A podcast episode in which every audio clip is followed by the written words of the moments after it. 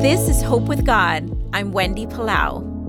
Paul says in Philippians 3:10, I want to know Christ. Do you want to know Jesus?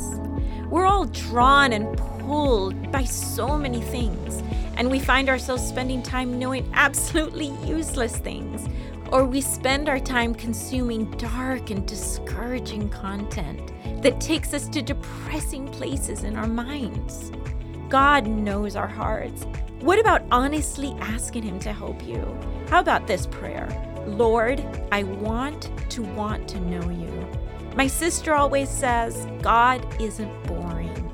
Getting to know God will be the greatest adventure of your life. Pray with me. Lord, I want to know you more. I want to want to know you more.